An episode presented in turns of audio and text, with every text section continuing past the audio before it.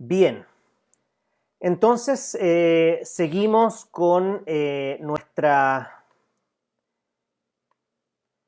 seguimos con eh, nuestra serie de predicaciones titulada Nueva Identidad, basada en el libro de Efesios, y la predicación de hoy se titula Somos salvos lo cual es una nueva característica eh, de nuestra nueva identidad en Cristo, que se va sumando a las características que ya hemos visto en los primeros capítulos. Y si hacemos un breve repaso de la sección pasada, recordarán que vimos que somos apreciados grandemente por Dios y por lo tanto debemos ser agradecidos por todas las bendiciones que Él nos ha dado moldeando así una vida de aprecio y agradecimiento a Dios que se refleje en el amor al prójimo, buscando conocer aún más a Cristo y apreciarlo grandemente.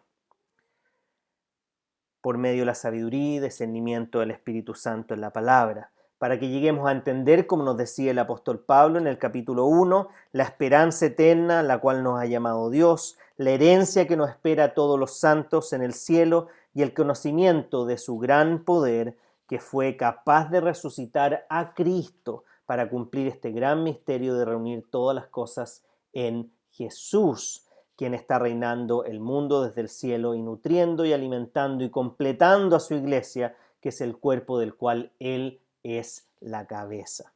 Ahora, para introducir el tema de hoy, no sé cuántos de ustedes están familiarizados con la alegoría de la caverna de Platón no sé si alguna vez leyeron a Platón, eh, en el cual describe a hombres encadenados mirando hacia el fondo de una caverna sin la capacidad de mirar hacia el exterior de la caverna, donde hay una muralla y una fogata, de donde se reflejan solo sombras que estos personajes perciben como su verdad, pero que se hace más que evidente para aquellos que están del otro lado, que esa no es toda la verdad, la cual está velada para esas personas.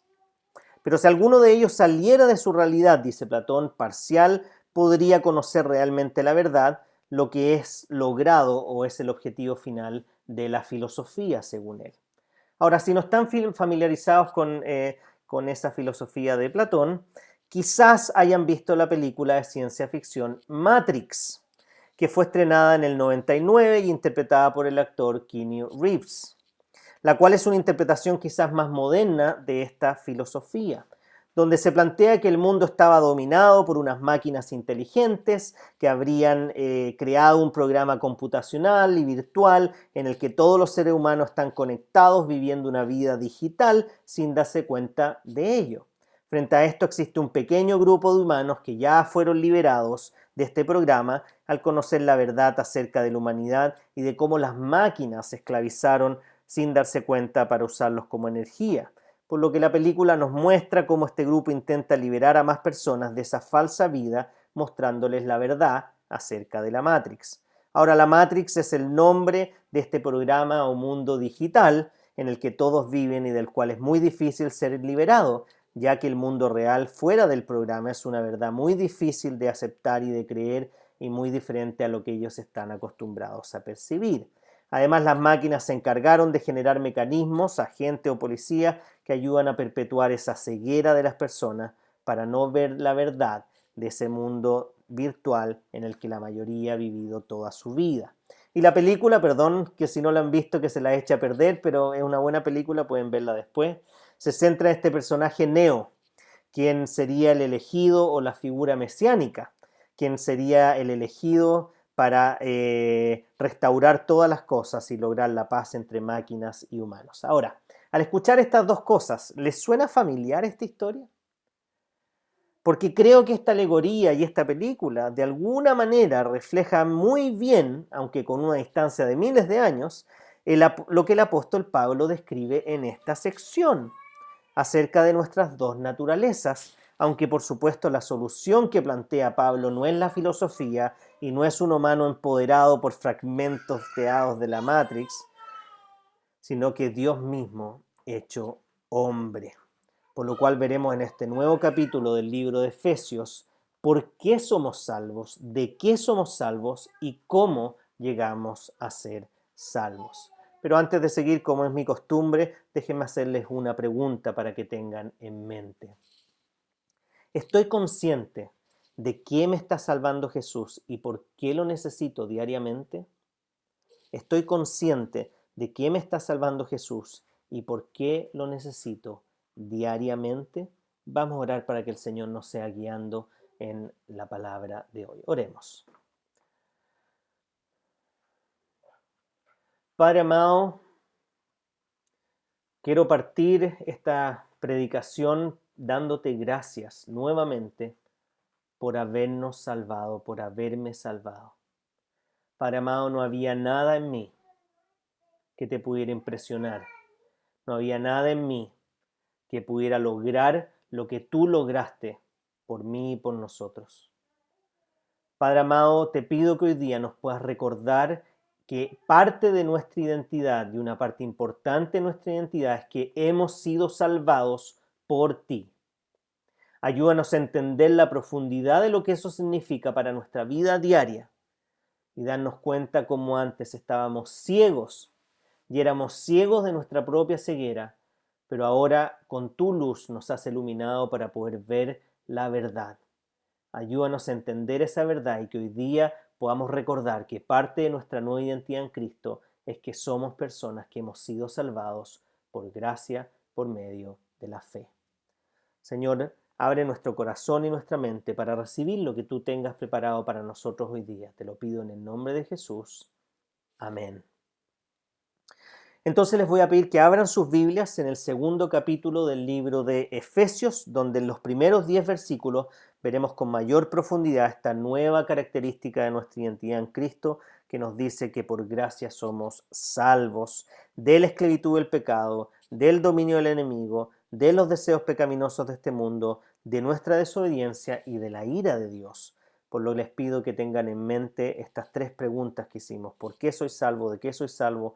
¿Y cómo soy salvo? Que espero se puedan responder eh, durante esta predicación. Entonces, fíjense en los versículos 1 y 3 del segundo capítulo del libro de Efesios. Dice, en otro tiempo ustedes estaban muertos en sus transgresiones y pecados, en los cuales andaban conforme a los poderes de este mundo.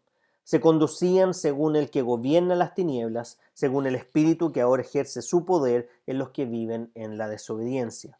En ese tiempo también todos nosotros vivíamos como ellos, impulsados por nuestros deseos pecaminosos, siguiendo nuestra propia voluntad y nuestros propios propósitos. Como los demás, éramos por naturaleza objetos de la ira de Dios.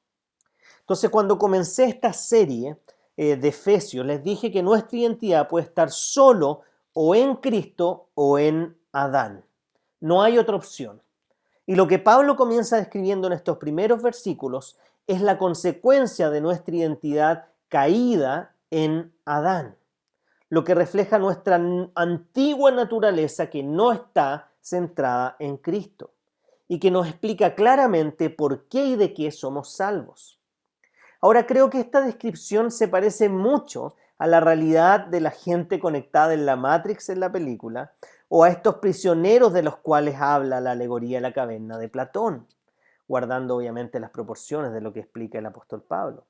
Y si se fijan estos versículos iniciales, lo primero que nos dicen es que en otro tiempo, es decir, antes de estar en Cristo, nosotros estábamos muertos en nuestras transgresiones y pecados, recordándonos que después de la rebelión de Adán y Eva contra la autoridad de Dios en el jardín del Edén, esto está en Génesis 3, y después de que ellos consciente y deliberadamente desobedecieron a la explícita voluntad y orden del Padre, las escrituras nos dicen que todos nosotros nacemos con una tendencia natural muy arraigada de rebelarnos contra la autoridad de Dios, de desobedecer su palabra y no someternos a su voluntad, lo cual tuvo como consecuencia para ellos y para nosotros una sentencia de muerte física, espiritual y eterna.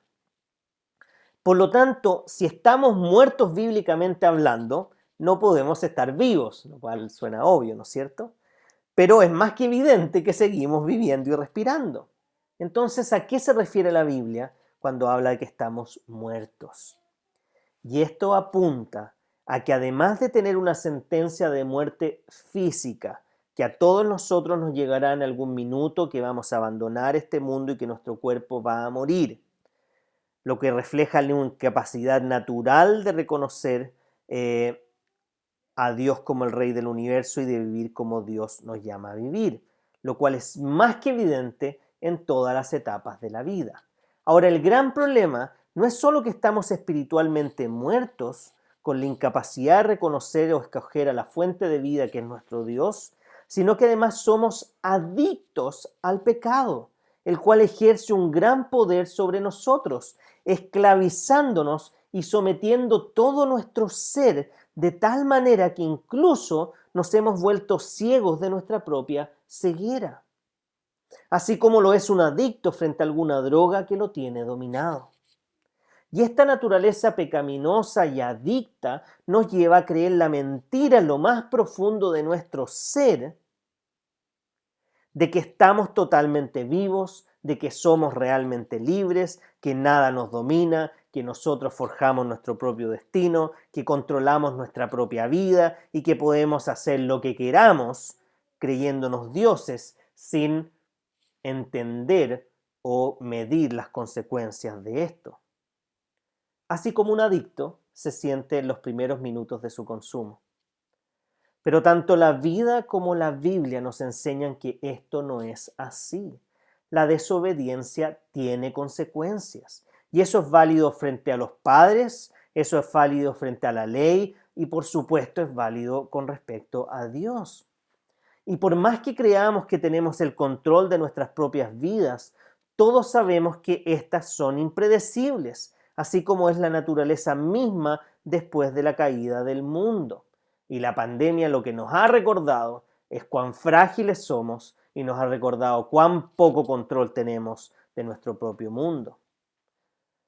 Porque si dejamos a Dios de lado en todo lo que hacemos, si no consideramos su autoridad sobre nosotros y nos vendemos al pecado, al enemigo y a las tentaciones de este mundo, quienes nunca nos van a poder cumplir lo que prometen, ¿cómo esperamos que no tenga ninguna consecuencia para nuestra vida? El problema es que intentamos de forma deficiente ser nuestros propios dioses, oponernos al Dios verdadero, al buscar decir lo que creemos según nuestros propios criterios, tal como el enemigo lo hace. Pero sabemos que eso solo nos lleva a la perdición. Es como si yo tomara el proyector de la iglesia, el data de la iglesia, y lo comenzara a usar como un martillo. Ustedes me dirían, pastor, está loco. ¿Por qué está usando un data, un proyector, como martillo? Y la forma de demostrarme que lo que estoy haciendo es una locura es que ustedes me dirían, pastor, mire, aquí está el manual que dice que esto sirve para proyectar. O pongan el ejemplo computador, agarrar el computador y usarlo para martillar un clavo. Entonces, si eso es tan obvio para un dato o un proyector usarlo de mala manera, ¿por qué no es tan obvio para nuestra vida? ¿Por qué nosotros desconocemos al fabricante creador y sus especificaciones para nuestra vida? ¿Por qué no nos damos cuenta de la estupidez que es vivir nuestra vida desconociendo el propósito de aquel que nos ha creado y que se ha revelado en la Biblia? ¿Cómo no nos damos cuenta que es evidente en toda la historia de la humanidad que no estamos en control de nuestras vidas? Y la razón es que el pecado nos ha afectado tan profundamente que por eso Pablo nos describe como personas muertas, o más bien muertos andantes. Si les gustan las películas, piensen en cualquier película de zombie. Somos zombies.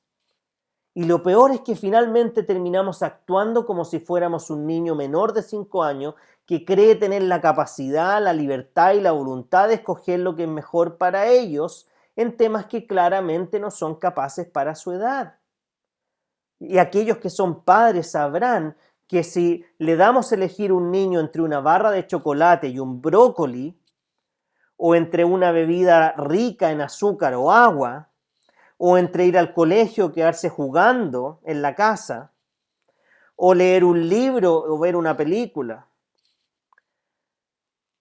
o hacer algún deporte o quedarse jugando conectado al computador o algún juego electrónico, o entre ser generoso y ser egoísta, probablemente el niño naturalmente no va a escoger lo que es mejor para ellos necesariamente.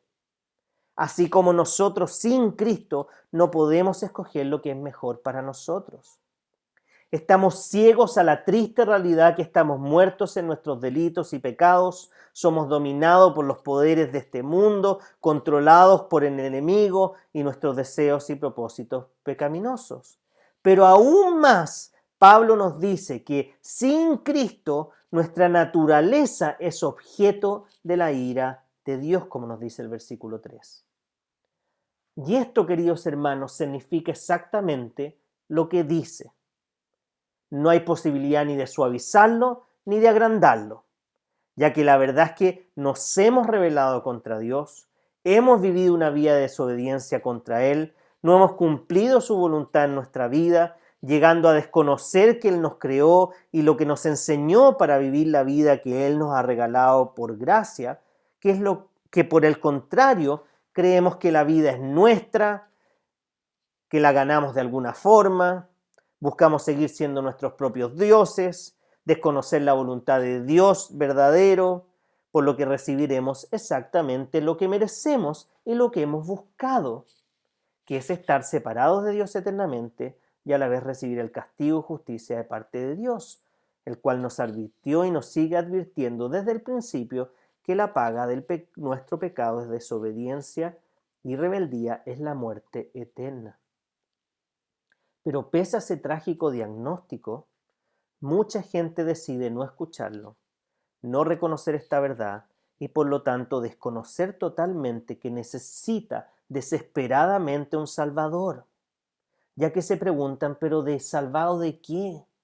Creyendo que sus vidas, aunque no son perfectas, están bien. Ahora, si usamos la analogía del principio, estas personas siguen conectadas a la Matrix o encadenadas mirando el fondo de la caverna, ciegas a la verdad, cómodas en su vida de mentira y con su falsa ilusión de control, sin reconocer a Cristo ni las consecuencias de estar separados de Él, desechando de esta forma a su Creador y Señor, al único que puede sacarlos de esa falsa ilusión. Y por eso Pablo nos dice que si persistimos con esa actitud, lo que nos espera es lo opuesto al amor de Dios, es más bien la ira de Dios, lo cual es justo, debido a nuestra falta de agradecimiento, nuestra falta de sumisión, nuestra rebeldía hacia su voluntad, que nos convierte en enemigos de Dios. Y la verdad es que es mejor estar del lado del ser más temible del universo que estar en contra de él. No por temor al castigo o por los beneficios que podemos obtener, sino que porque la Biblia nos dice que eso es lo correcto, eso es lo justo, eso es lo que Dios se merece, ni más ni menos que nuestro sometimiento total a Él.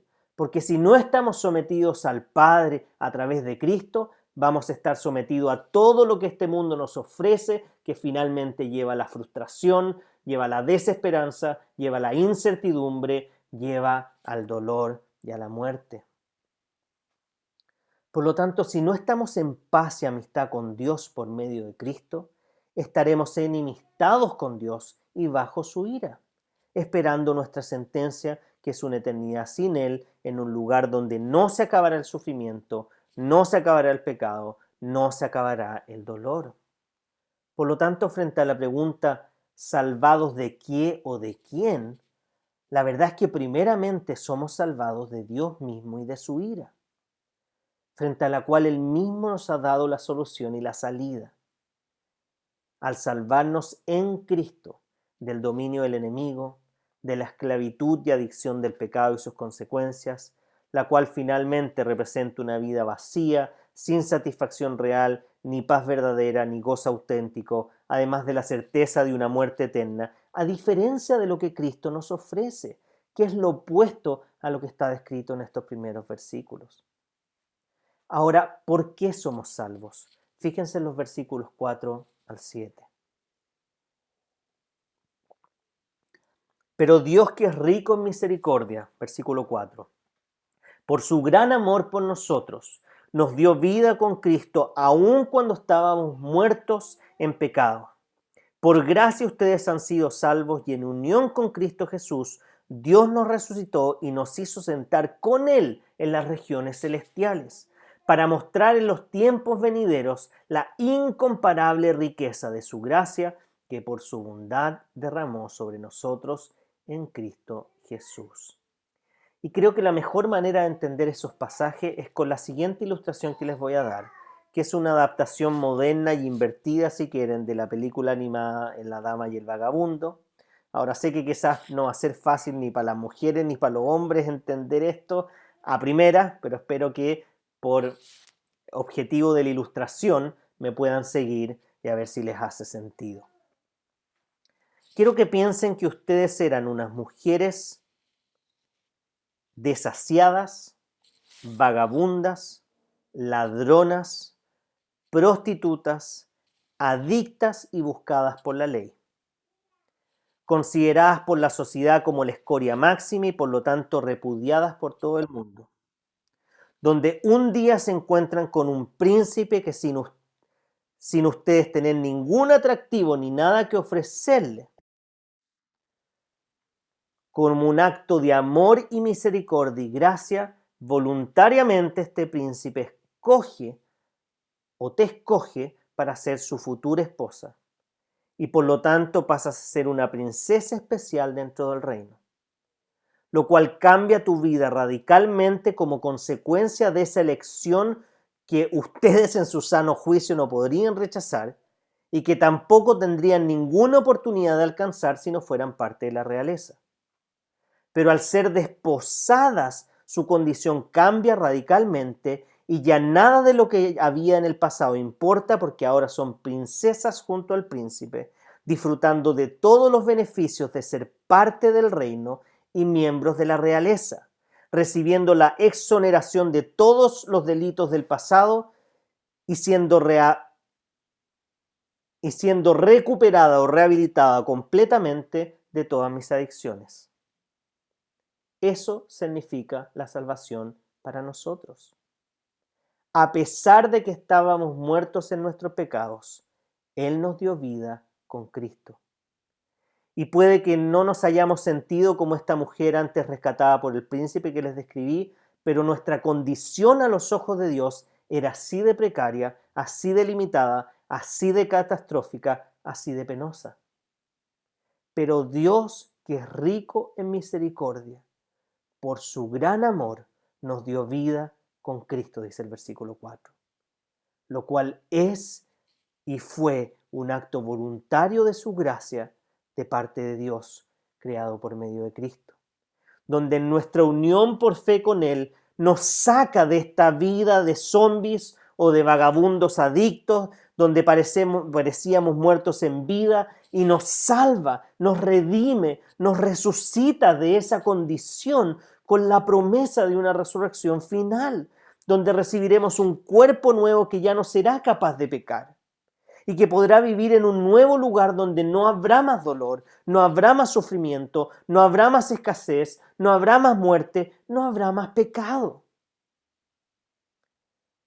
Y esto es tan certero y tan seguro que el apóstol Pablo nos dice con toda confianza que en Cristo ya estamos sentados en las regiones celestiales con Él. Por lo tanto, hoy a través de Cristo ya estamos sentados ahí. Ya tenemos un lugar asegurado y reservado, aunque no lo merecíamos, no lo buscábamos y no lo deseábamos. ¿No es maravilloso su amor, su misericordia, su gracia y salvación hacia nosotros? ¿No te cambia tu percepción de quién eres al saber que no solo eres santo y bendecido, sino que eres salvo por pura gracia de parte de Dios. Y lo más maravilloso es que esta gracia que recibiste en otro tiempo será de testimonio para muchos otros que verán la incomparable riqueza de la gracia de Cristo que fue capaz de salvarnos a cada uno de nosotros en nuestras diferentes circunstancias, para que así nuestra salvación sea para la gloria de Dios y no una oportunidad para jactarnos de lo que quizás creemos ingenuamente que hemos ganado o logrado. Lo que queda más que claro en los versículos 8 y 10. Fíjense lo que dicen los versículos 8 y 10. Porque por gracia ustedes han sido salvos mediante la fe. Esto no procede de ustedes, sino que es el regalo de Dios, no por obras para que nadie se jacte, porque somos hechura de Dios, creados en Cristo Jesús para buenas obras, las cuales Dios dispuso de antemano a fin de que las pongamos en práctica. Por lo tanto, no solo nos salvó en el pasado de Dios mismo, de su ira y de nuestra antigua naturaleza esclavizada, que era adictamente pecaminosa, sino que nos sigue salvando por gracia, al permitirnos responder con fe para que así esta vida de unión con Cristo y de confianza en lo que Él ha hecho, en lo que Él está haciendo y lo que Él va a seguir haciendo en nosotros, nos permita practicar, poner en práctica las obras que Él ya preparó para nosotros. ¿No es una inmensa muestra de su gracia? De que la salvación, como hablamos en el grupo en casa, no es un premio, es un regalo. Que no solo nos libera de la esclavitud y adicción del pecado, sino que nos permite ser conscientes de éste nos da las herramientas para poder luchar contra el pecado, además de preparar las buenas obras de las cuales debemos andar guiándonos de la manera que Él nos enseñó siguiendo sus pisadas. Versículo 10, porque somos, somos hechura suya, creados en Cristo Jesús para buenas obras, las cuales Dios dispuso de antemano para que las pongamos en práctica. Por lo tanto, somos salvos porque hemos sido salvados por gracia en un proceso que Él inicia, que Él mantiene y que Él culmina en esa gracia abundante por medio de Cristo, lo cual debería llevarnos a tener un corazón tan agradecido, pero a la vez tan desesperado de la necesidad de Dios, que nos lleve a tener un corazón de sincero arrepentimiento por lo que hemos hecho y con un sincero agradecimiento por lo que Cristo ha hecho por nosotros, por lo que estas obras las hacemos no para ganarnos nada, sino como una respuesta en agradecimiento a lo que Él ya ha hecho y lo cual Él ya ha preparado para nosotros.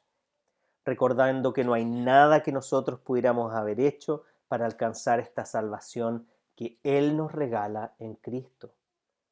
Porque solo en Jesús somos salvos de la esclavitud del pecado, del dominio del enemigo, de los deseos pecaminosos de este mundo, de nuestra desobediencia y por lo tanto de la ira de Dios, lo cual nos da la seguridad que hemos sido rescatados por Dios para vivir para Él, lo cual nos recuerda que fuimos salvados en Cristo, estamos siendo salvados por Cristo y seremos salvados para Cristo, lo cual debería ser un sello de nuestra nueva identidad en Jesús y la base de nuestra reconciliación con Dios, que será lo que veremos la próxima semana. Termino con la pregunta que comencé. ¿Estoy consciente de qué me está salvando Jesús y por qué lo necesito diariamente? ¿Estoy consciente de qué me está salvando Jesús y por qué lo necesito diariamente? Ahora me gustaría tomarme unos minutos simplemente para, si es que tú escuchaste este mensaje y por primera vez entiendes de qué somos salvados y cómo alcanzamos la salvación, te quiero invitar que si tú nunca has hecho esto, puedas hacer una oración conmigo. Y que puedas repetir después de mí esta confesión si quieres, pidiéndole perdón a Dios de lo que Él te quiere salvar para que estés dispuesto a salvarte como Él quiere hacerlo. Entonces, si tú has escuchado este mensaje hoy día y algo pasa en tu corazón que te mueve a decir, me gustaría alcanzar esa salvación en Cristo, te invito a que puedas orar conmigo. Y si tú ya lo has hecho, te invito a que estés orando conmigo por aquellos que hoy día van a hacer esa oración. Y la oración es la siguiente. Señor Jesús, perdóname por haber vivido mi vida sin ti. Me arrepiento de haberme negado a hacer tu voluntad, consciente o inconscientemente.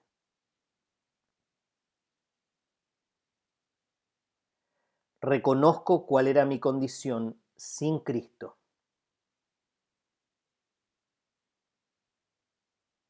Y te pido ahora que tú puedas salvarme por lo que Cristo hizo. Reconozco que Él vivió, murió y resucitó perfectamente por mí.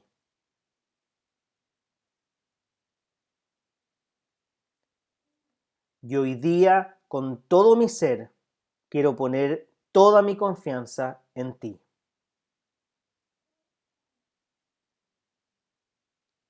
ayúdame a vivir esta vida a la que tú me llamas. Y te pido que tú hagas este cambio y esta transformación en mi corazón hoy día.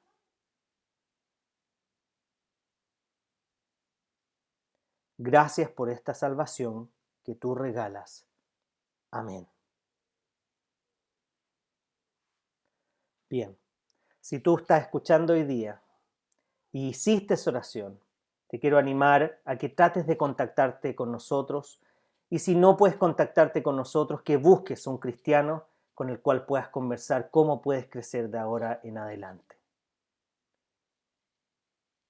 Y justamente para reforzar esto que hemos hecho, voy a invitarlos ahora a Gonzalo y Linda, que nos van a en una alabanza que nos muestra justamente lo que Jesús hizo en la cruz.